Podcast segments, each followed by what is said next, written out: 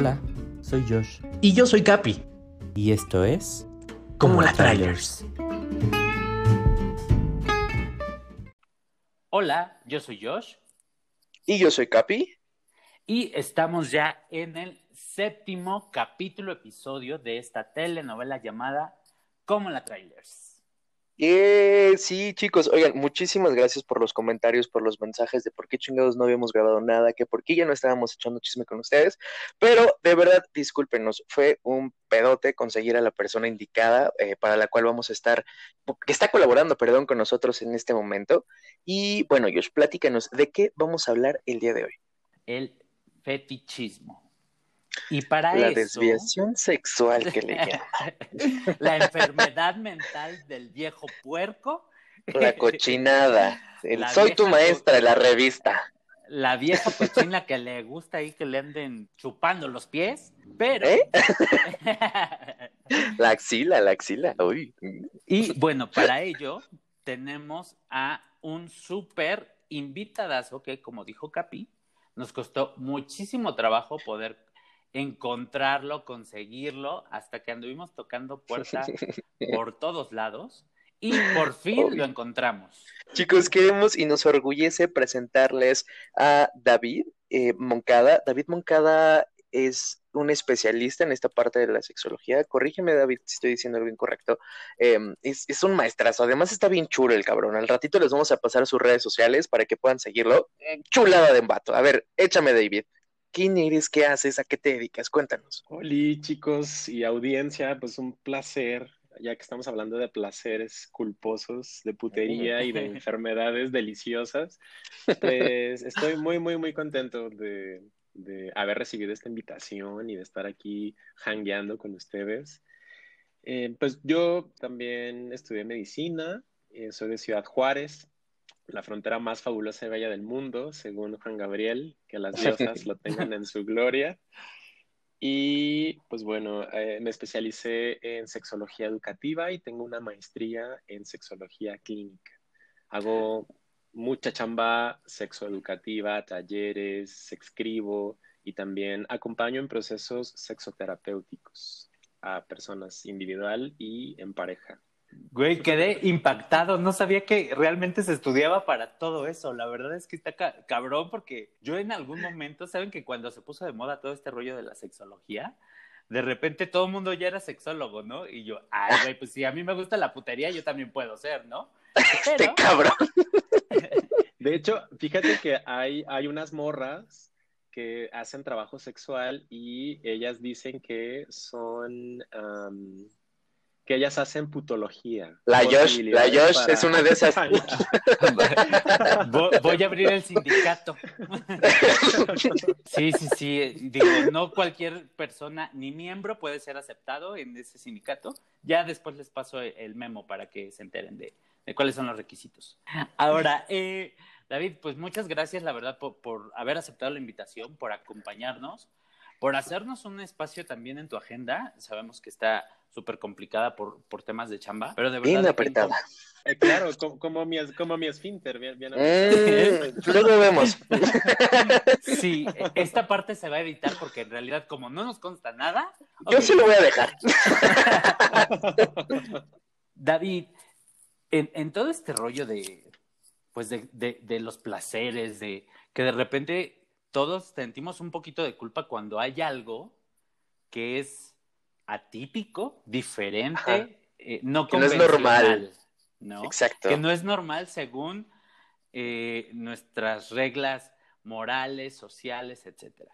Y, y, no sé por qué es, entendemos que esto, pues, se, se le nombra fetiche, pero en realidad eh, nos gustaría saber ¿de dónde viene este rollo del fetiche? ¿O, o, o, o quién o, porque causa tanta excitación? O sea, ¿por qué la gente dice, güey, yo quiero oler patas? O, está cabrón, queremos explicar de dónde chingados surge este sentimiento de manera psicológica. Wow. Pues, mija, pues uno anda ahí, cachorro. Es que venimos del de, de capítulo anterior que andábamos todos cachorros, entonces ahorita queremos. Carioso. Pues me gustaría empezar desde esto que están nombrando ustedes del deseo. El deseo es una serie de sentimientos que nos motivan a la acción. Es decir, tengo hambre, es un deseo de comer pizza. ¿no? Entonces ese deseo me puede motivar a buscar la pizza, a pedirla, a meterme a la aplicación, etcétera. Entonces, un deseo, y hablando particularmente del deseo sexual, pues es una serie de sentimientos que nos motivan a la satisfacción de ese deseo, que puede ser a través de la masturbación o que puede ser en compañía de otra persona o, o de otras personas. Me gustaría también hacer énfasis en que no todos los deseos tienen que cumplirse, simplemente son sentimientos que ahí están y que nos mueven o que nos pueden mover. Ahora, eh, estos deseos, dependiendo de nuestra cultura, dependiendo de nuestra educación, de nuestro entorno, de lo que, de la manera en la que cómo percibimos la sexualidad en general, pues nos pueden generar sentimientos tanto de culpa como incluso vergüenza. Que dicho sea paso, ya que andamos en estos temas del tener el mame psicológico, pues la culpa y la vergüenza tienen muchísimo más que ver con las otras personas que conmigo. Es decir, si a mí me gusta oler patas, Ay, no, como decía el Capi, si, si reconozco que está ese deseo aquí adentro, este fueguito interno, y me genera vergüenza y culpa, tiene más que ver con las otras personas que conmigo. Esto significa que desde la culpa y la vergüenza estoy yo asumiendo que lo que a mí me gusta o que las personas creen que lo que, a- que lo que a mí me gusta está mal. Y bueno, pues es justo lo que trabajamos a, a través del comercial en sexoterapia, ¿no? Como el tema de la vergüenza, el tema de la culpa y sobre todo tener, a tener un acompañamiento muchísimo más empático con las personas y que puedan reconocer cuáles son sus deseos y de qué manera los pueden llevar a cabo si es que lo desean hacer de manera segura, informada, consensuada, ¿no? Y ahí es donde aterrizamos como con el término fetichismo, que en realidad fetichismo no son todas las, no describe todos estos comportamientos, sino más bien desde la sexología le llamamos expresiones comportamentales de la Ay, güey, pero no voy a llegar. Desde Perdón, pero no voy a decir, tengo un... No mames, no mames, haces fetiche. pero gracias por la cátedra, este sexólogo. digo, digo, yo nomás lo pongo aquí y ustedes háganse bolas. Claro, es- es- está muy largo, está muy largo y también puede Pues estar de hueva, ¿no? O sea, ya, ya les, cuando me preguntaba el Josh como de cómo te llamo, sexólogo de bolsillo o David, pues mejor David Pues- porque está en corto. Pero algo, algo que sí quiero, que, que sí aporta esta frasezota tan rimbombante, es que es un término descriptivo, no es valorativo. Eh, fetichismo es una expresión de nuestra sexualidad, una de muchas expresiones de nuestra sexualidad. Y la psiquiatría lo etiquetó de trastorno parafílico. Y un trastorno parafílico es como todo aquello que, que es marginal, que se sale de lo convencional. Entonces llega la sexología y dice, no, hay que humanizar ese concepto, vamos a ponerle expresiones comportamentales de la sexualidad. Entonces, no es lo mismo decir trastorno, porque hace, alu- hace alusión a una enfermedad y expresión, de, de- expresión comportamental hace alusión a algo que tengo y que estoy expresando y que, y que tiene que ver conmigo. Entonces, por eso digo como, eh, dime qué fetiches o qué tipo de fetiches tienes y te diré cómo vives tu sexualidad. Güey. Oye, de pero verdad, me acabas de llegar en el Cora. se- Me acabas de llegar justo en el Cora, güey. O sea, porque creo que, creo que todos eh, satanizamos esta parte de la sexualidad, esta parte del fetiche. Pero, pero también creo que, que mucho depende de, de nosotros como, como individuos, como sociedad, el poder normalizarlo, ¿sabes por qué? Porque, por ejemplo, o sea, yo puedo tener un fetiche o, o me puede prender algo y en mi cabeza, como dices, de- actuando desde, desde la vergüenza, de repente puedo pensar y decir, güey, estoy pinche enfermo, ¿por qué me gusta esto? ¿No? Eh, Pero eh, a, a lo que voy con el tema de la mm, de, de normalizar todo este rollo es, por ejemplo, cuando salió la película esta de 50 sombras, todas las viejas chorreando, güey, literal así comprando los libros, o sea, fue algo que, que detonó y que despertó muchas cosas en la gente, ¿no? ¿Y, por qué fue?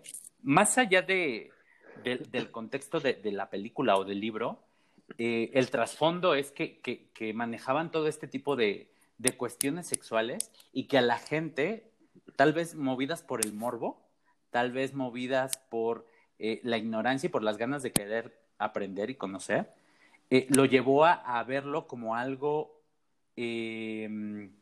digamos, Normal, que, ¿eh? que- que explotó y que fue normal, ¿no? Que la gente Claro. se empezara a involucrar con el tema.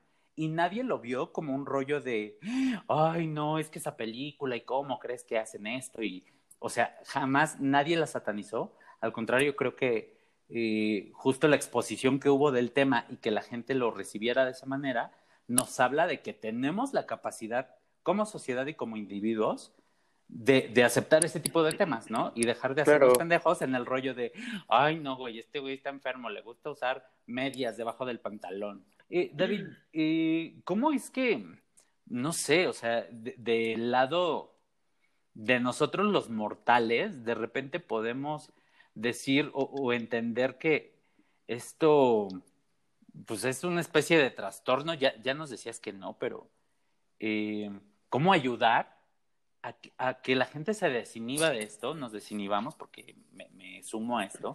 De repente hay cosas que, que vivo en mi sexualidad y que me dan pena y digo, ay, no mames, y, y no lo hago por, por pena, por miedo, por vergüenza.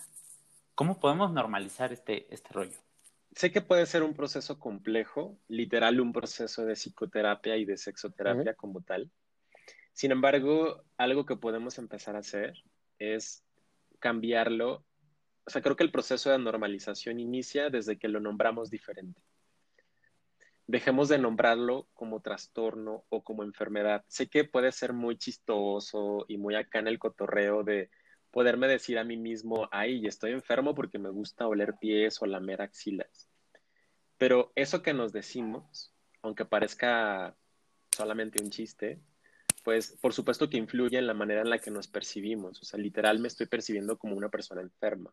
Entonces yo la propuesta que les hacía hace un rato, hace un momento, es como de cambiemos la enfermedad o la palabra enfermedad o trastorno por manifestación, por expresión, por expresión de mi sexualidad. Un abrazo es una expresión también de la sexualidad. La mera axila es una expresión de nuestra sexualidad. Entonces, eh, decíamos ahorita que todo estaba englobado en fetichismo, cuando fetichismo es una de muchas expresiones de nuestra sexualidad.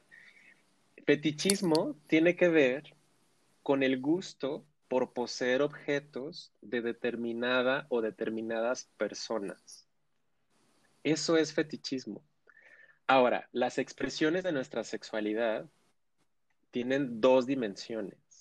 Una dimensión erótica sexual y una dimensión no erótica. En la dimensión erótica sexual busco intencionadamente el placer, el orgasmo, correrme, venirme, eso. Y en la dimensión no erótica no se busca eso. Les voy a poner un ejemplo. Los mexicanos y las mexicanas, los mexicanos y las mexicanas o les mexicanes somos necrofílicos. ¡Qué miedo! ¿Qué? necrofílicas. Así Ay, no, a mí no me somos metan en su necrofílicos, chisme. Güey, me obtuvo este comentario, este chisme. A ver, ¿por? Y somos, en términos generales, necrofílicos y necrofílicas no eróticas. ¿Por qué? Porque le rendimos culto a nuestros muertos y a Ah. nuestras muertas. Ok, ya me había espantado, güey. Esa es, esa, esa, esa es una expresión de la sexualidad en una dimensión no erótica. Si yo me chaqueteo o me masturbo pensando en, o fantaseando en un muerto o en una muerta, entonces ya estoy atravesando a la otra dimensión erótico-sexual. Ok. Pongo la necrofilia sobre la mesa porque pues, es algo muy común en nuestro país y también la, zo- la zoofilia, por ejemplo. La zoofilia también es otra expresión de nuestra, de nuestra sexualidad y, por ejemplo, las personas que tenemos perros, gatos, no sé, ustedes tienen Capi, Josh, ustedes tienen mascotas. Sí, No, No. yo no. Solo la solitaria que vive en mi panza. Yo tengo una perrita y entonces yo soy zoofílico. Digo, hasta ahorita no tengo ganas de estar con mi perrita. Hasta, hasta Porque es perra, güey. soy- es perra, Pues. Y perra, perra con Pues no moreteadas acaban, pues cómo. Entonces yo soy zoofílico en mi dimensión eh, no erótica. Y hay muchísimas manifestaciones y expresiones de nuestra sexualidad. 50 sombras de Grey lo que nos pone en la pantalla es el BDSM. Ujú.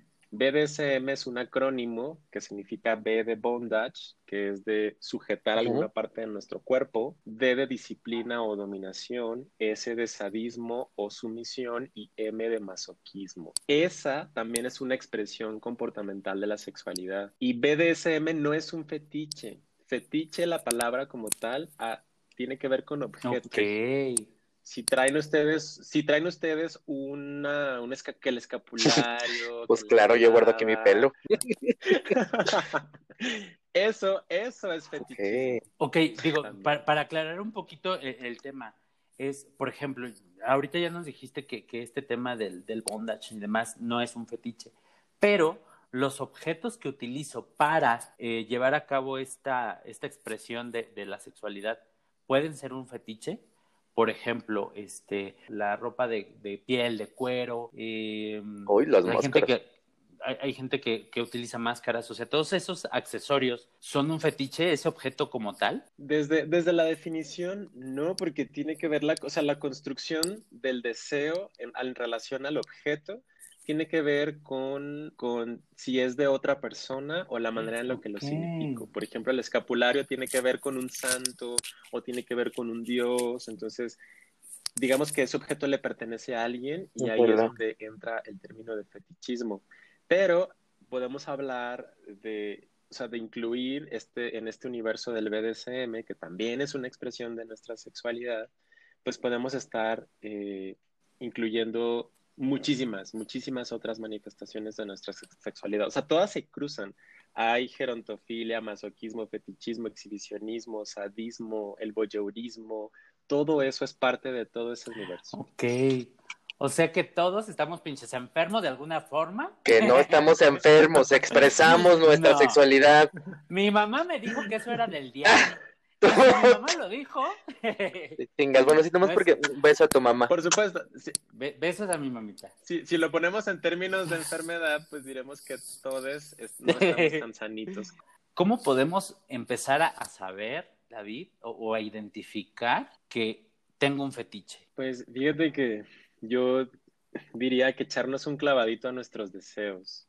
Eso que piensas cuando te masturbas es una radiografía perfecta de tus fetiches. O sea, una manera de saber qué tipo de fetiches tengo, pues es, eh, ah, bueno, a mí me encanta fantasear, me encanta elaborar fantasías. Yo creo que eso es como lo que más me prende, que me pone bien cachondo la fantasía, el texto que me alimenta fantasías, la imagen que me alimenta fantasías, como que todo eso, mi cerebro es mi principal órgano sexual y creo que de la mayoría de las personas. Entonces, pues literal es como, dime cómo fantaseas y te diré también qué tipo de Uy, caray. tienes. Ay, Uy, Uy, mira, ándale. eh, ay, cabrón.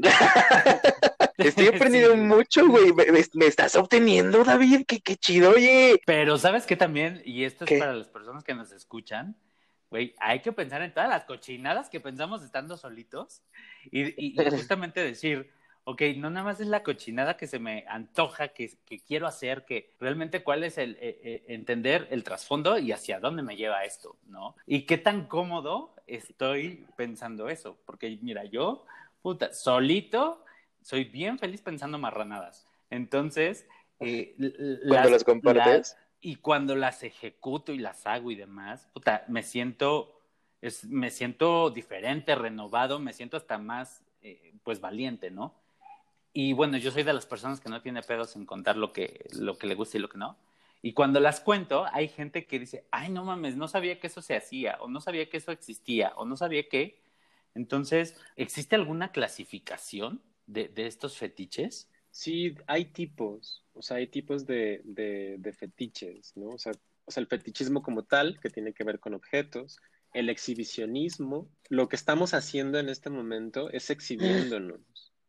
Eso es también un punto de, eh, esa, esa también es una expresión, estamos exhibiéndonos porque estamos contando nuestro, nuestras intimidades, ya saben que mi esfínter está bien. Eh, o sea, ya lo que hacemos en Instagram es exhibirnos. Entonces, exhibicionismo es una, gerontofilia tiene que ver con el gusto por personas mayores. Mira, como- espérame, te voy a Dejen pasar la mano Esta frase, hijo. de la tercera edad, seniles. Tocaste el punto. Este episodio va dedicado a Manuel Torres. Besito al manito. ok, ese es uno de los fetiches. Échale, sigue. Otro es, pues lo que ya hablamos del BDSM, la necrofilia, la rinofilia. La rinofilia tiene que ver con Ay, los yo tengo- olores. Eh, el travestismo, el travestismo o travestidad también es un fetiche. La castidad también es un fetiche porque es una expresión de nuestra sexualidad. La paidofilia, no pedofilia, paidofilia, porque pedofilia eh, es un término Ok. legal y que tiene otro- otra connotación, eh, pero paidofilia es el gusto por personas menores. Gerontofilia aplica, de acuerdo a esta clasificación, hasta 15 años más de mi edad. Es decir, yo ahorita tengo 35. Si me gustan los de 50, pues entro ahí o, en ese rango de, de- de 15 años mayor que yo. Entonces podría considerarme gerontofílico. Si me gustan 15 años menor- men- menores que yo, pues entonces podría ser paidofílico. Eh, el voyeurismo también, ¿no? El, el gusto por ver. La, ya hablamos de la zoofilia. La urofilia, el golden shower, que nos gusta que nos orinen. pues, Básico. también. Claro, básico. El, es, es- Pues claro. kit básico de- de- Oye, mira, yo voy de contando los que ya llevo, ya. eh, hay algo que se llama fobofilia. Fobo viene de miedo, como de fobia, y es como el gusto por, pues como por lo clandestino, como Las decir, perverts, manita, estamos las ahora. Entonces yo soy fobofílico. Todo eso también. Güey, es todo mundo. Claro, porque son en lugares súper inseguros que tú dices, güey, me puedo morir aquí en un temblor o te Cállate que te- mi, ma- no mi mamá está escuchando esto. Señora, Ella su hijo jamás, que jamás ha ido, jamás ha ido a esas fiestas clandestinas. Ella no sabe que voy a esos tubulios. Jamás, jamás. No, no, no, no, No, es cierto, sabe mamá. qué va. no, no le hagas caso, mamá. Y pues ese, es ese gustito como por el peligro, que también entra ahí en fobofilia. Hay una que me, que me encanta, que me mama, que es la tribofilia. Y la tribofilia tiene que ver con eh, caricias. A mí me encanta acariciar y me encanta que me acaricien. Entonces yo soy tribofílico. Ahí sí soy versátil, tribofílico activo. Mira. en todo lo demás pero tribofílico, eh, tribofílico activo y pasivo. Así, así, así está de hecho descrito. Entonces, es mucho, son muchas, y, y hay muchísimas más, y cada vez en redes sociales están saliendo muchas otras, eh, muchos otros fetiches, y aquí yo les recomiendo a ustedes y a la audiencia una película que se llama Kiki, con K, las dos, Kiki, El amor se hace. Esta, esta habla de fetiches, total. Y es una película española, está súper divertida. eh, Eh, creo que, que ahorita ya con lo que nos explicó David, por ejemplo, este rollo de las caricias, yo también soy así, es, para mí es muy importante este tema del contacto con, con la gente. Este, no sabía que, que podía a lo mejor ya como clasificar, ¿no? Ciertas cosas o, o ciertas conductas que, que tengo. También, gente ahí en su casa que nos escucha, pues hagan un checklist de, de lo que nos platicó ahorita eh, David. Vean la película y luego nos cuentan qué, qué tanto descubrieron de sí mismos, ¿vale? En, en este rollo. ¿Cómo ayudamos a la gente para, para que le den gusto al gusto? Yo creo que los yo creo que todas las personas, o sea, pondría las manos al fuego aquí eh, para asegurar, casi asegurar, estoy un 99.99% que todas las personas tenemos fetiches en mayor o menor medida. No sé, desde que te guste que tenga barba, desde que te guste que tenga un pene de cierta forma, un cuerpo de cierta forma, que se vista de cierta manera. O sea, cada vez que yo voy a tener un date y digo, bueno, pues, ¿qué tal que si se arma aquí el, el delicioso? Pues me llevo mis condones, mi condonera, me pongo el mejor calzón que tengo. O sea, como eso también es fetichismo. Entonces, ya lo hacemos en mayor o menor medida. Eh, y creo que hacer consciente que ya lo hacemos nos acerca también más a nosotros y a nosotras mismas, a nuestra sexualidad y sobre todo al autodescubrimiento. O sea, de repente, y, y, y, que este autodescubrimiento es un proceso evolutivo. O sea, cada vez que yo cojo con alguien o cada vez que conozco a alguien, pues me estoy también confrontando a lo que a esa persona le gusta. Entonces, a lo mejor yo pensaba que no me gustaban las nalgadas, esta historia es real, y la primera vez que me nalguearon dije, verga, me van a matar. Literal claro. tuve miedo. Y ya después dije, bueno, entonces, entonces también, también eso, a, a eso me refiero con proceso de autodescubrimiento. El BDSM, hay grupos de BDSM incluso, y el BDSM pareciera que es como te pego y te lincho y ya no. No, tiene como estatutos así, así como su escaleta, la escaleta de ustedes que está toda preciosa.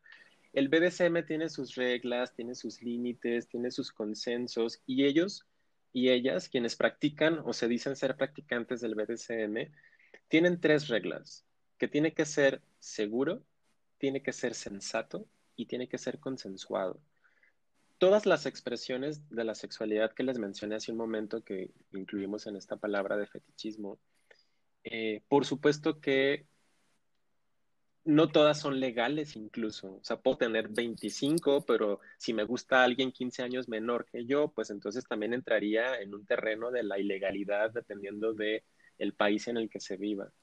Entonces también la línea es muy delgada entre poder atravesar a la violencia y no consensuar la práctica. Entonces yo creo que el fetichismo como tal, todo esto que hemos venido hablando, apela a lo seguro, a lo sensato, a lo consensuado, a tener la capacidad de decidir y que el consenso está compuesto por cinco características. El consentimiento es libre, el consentimiento es entusiasta, el consentimiento es voluntario, reversible e informado. Todo eso lo ponemos en marcha cada vez que sentimos que nos gusta un fetiche o que somos fetichistas. O sea, pareciera como algo tan simple decir, ay, me encanta lamer axilas, pero todo lo que está detrás de decir, me encanta lamer axilas, tiene que ver con mi consentimiento, con tomar la decisión de manera consciente o inconsciente, de ponerlo sobre la mesa para negociarlo. Oye, Capi, oye, Josh, pues les puedo lamer la axila porque me gusta. Entonces ya estoy ahí negociando. Bueno, Entonces, es- es-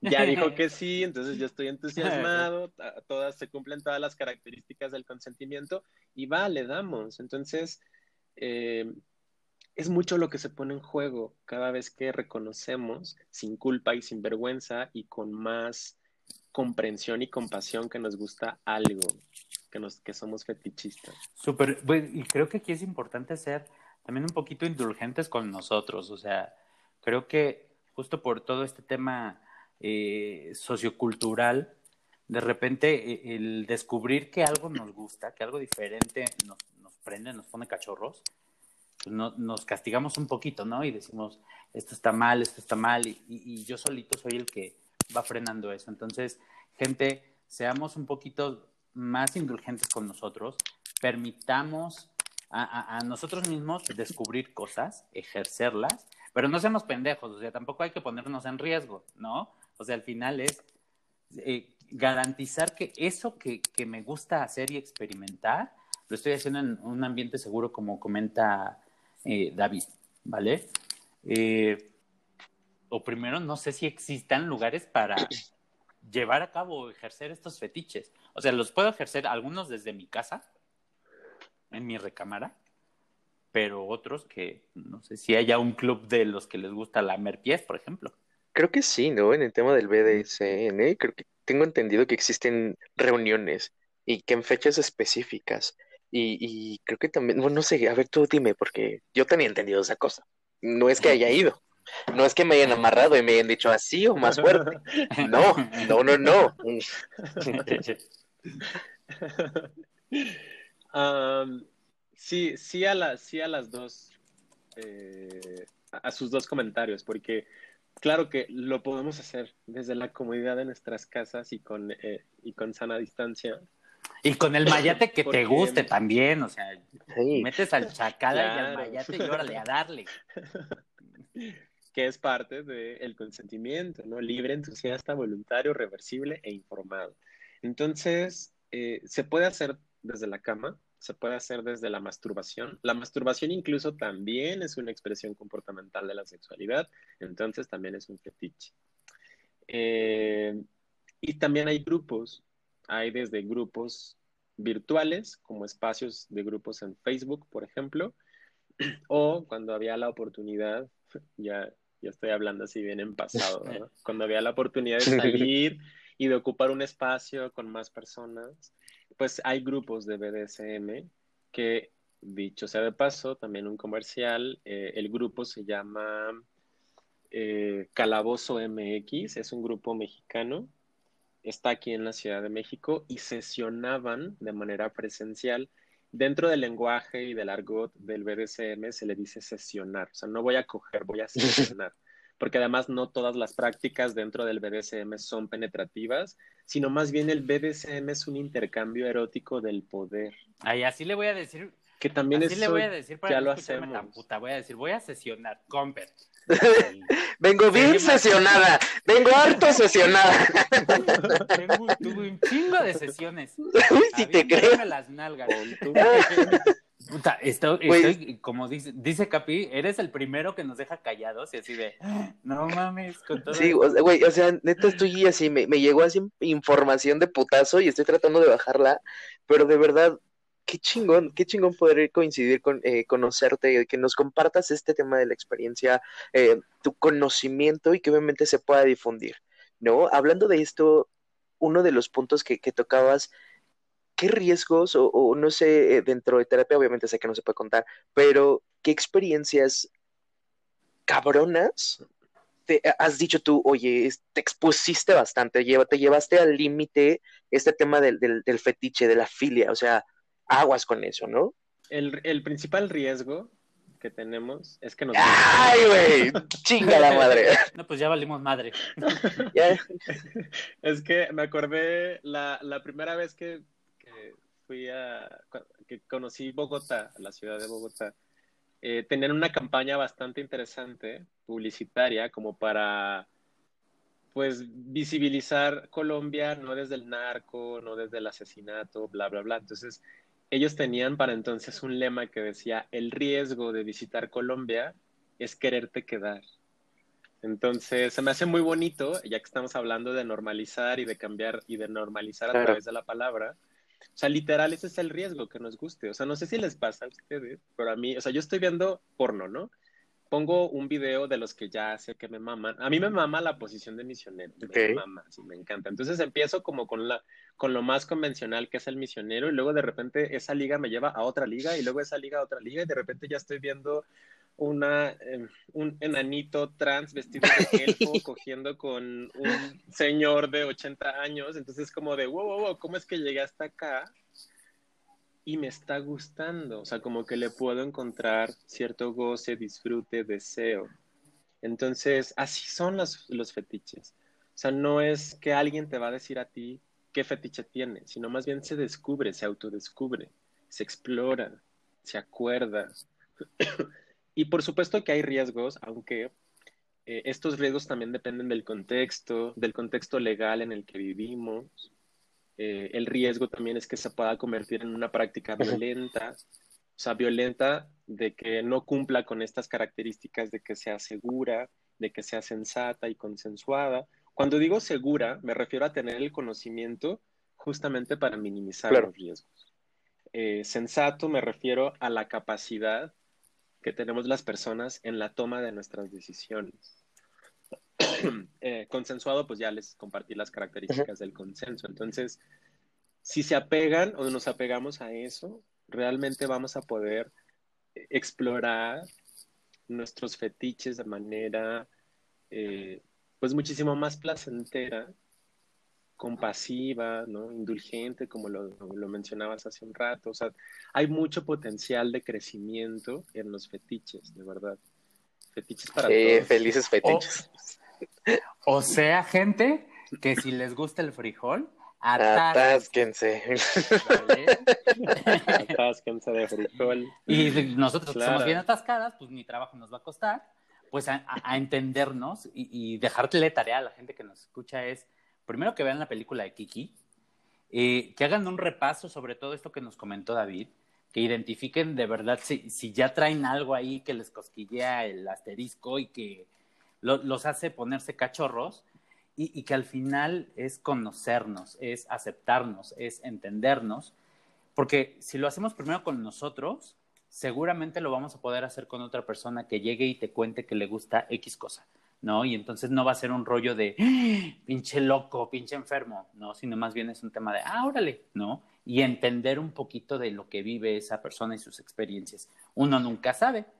De repente conoces personas que te dicen, como lo de la nalgada, ¿no? De, a ver, dale otra, ¡zas! también te gusta. Entonces, eh, pues yo, yo creo que um, aquí es importante que la gente aprenda, viva y se conozca hasta en el lado más oscuro, ¿no? O sea, que, que en este rollo sexual que aquí en México está muy, de repente es muy, muy, muy tabú el tema, sobre todo con las mujeres. Digo, yo tengo unas amigas que son bien puercas y no les da miedo decir nada, qué bueno por ellas, pero conozcámonos, chicos. Eso es, esa es mi recomendación. No sé, David, ahí tú qué nos puedes decir. A mí me gustaría sumar de nuevo las características del consentimiento. Es libre, voluntario, entusiasta. Entusiasta significa que tengo que tener ganas y que esas ganas me hagan bien. Si ya no es entusiasta, si quedé de deitear contigo hoy y ya no estoy entusiasmado hoy, entonces ahí llegamos a la otra característica del consentimiento que es la reversibilidad. Siempre se puede decir que no aunque estemos ya ahí, mira, en cuatro, casi entrando, es válido regresar y decir, no, no estoy cómodo, no estoy cómoda. Eh, yo le sumaría eso, ¿no? Como la reversibilidad de que sí es, tampoco es que sea huevo, ¿no? Tampoco es como, bueno, pues ya de aquí todos fetichistas, sino más bien a su propio, a nuestro propio ritmo, a nuestro propio tiempo, con información, escuchándoles a ustedes eh, y a otras personas que también nos dedicamos a esto. Y pues bueno, yo a mí me gustaría cerrar diciendo que la sexualidad es un proceso evolutivo y de largo aliento. Entonces, pues ¿cuándo va a terminar nuestra sexualidad? Cuando estemos tres meses bajo tierra antes. Y eso, y ahí quién sabe, quién sabe qué pase con nuestra alma. Nos vamos a ir al infierno, dice mi abuela, por ganar Por ser joto. Pues qué rico. Pues ahí, nos vemos. Los veo en el noveno, en el nueve círculo, dice Dante. Pero bueno, este, chicos, ahora sí, David, de verdad, muchísimas gracias por tu tiempo, por toda esta sabiduría. Y recuerden, bandita, sigan a David Moncada, sigan en sus redes sociales. En Instagram está como sexólogo de bolsillo. En Twitter eh, eh, me parece que estás igual también, ¿no? Ahí como no me cupo, le dejé sexo de bolsillo. Sexo de bolsillo. De verdad, chicos, en Facebook también está como David Moncada. Ya lo estoy no le, no le digan a nadie. Quiero probar ese sí, a ver si es cierto que es que, que, que cerradito la chingada, pero bueno, esa será otra historia. Chicos, de verdad, muchísimas gracias, muchísimas, muchísimas gracias por su tiempo. Recuerden seguirnos en nuestras redes sociales. Esto es como la trailers. Eh, recuerden, yo soy Capi. Y yo soy Josh. Ahora sí, hasta luego, chicos. Cuídense, bye. Bye, bye, los queremos.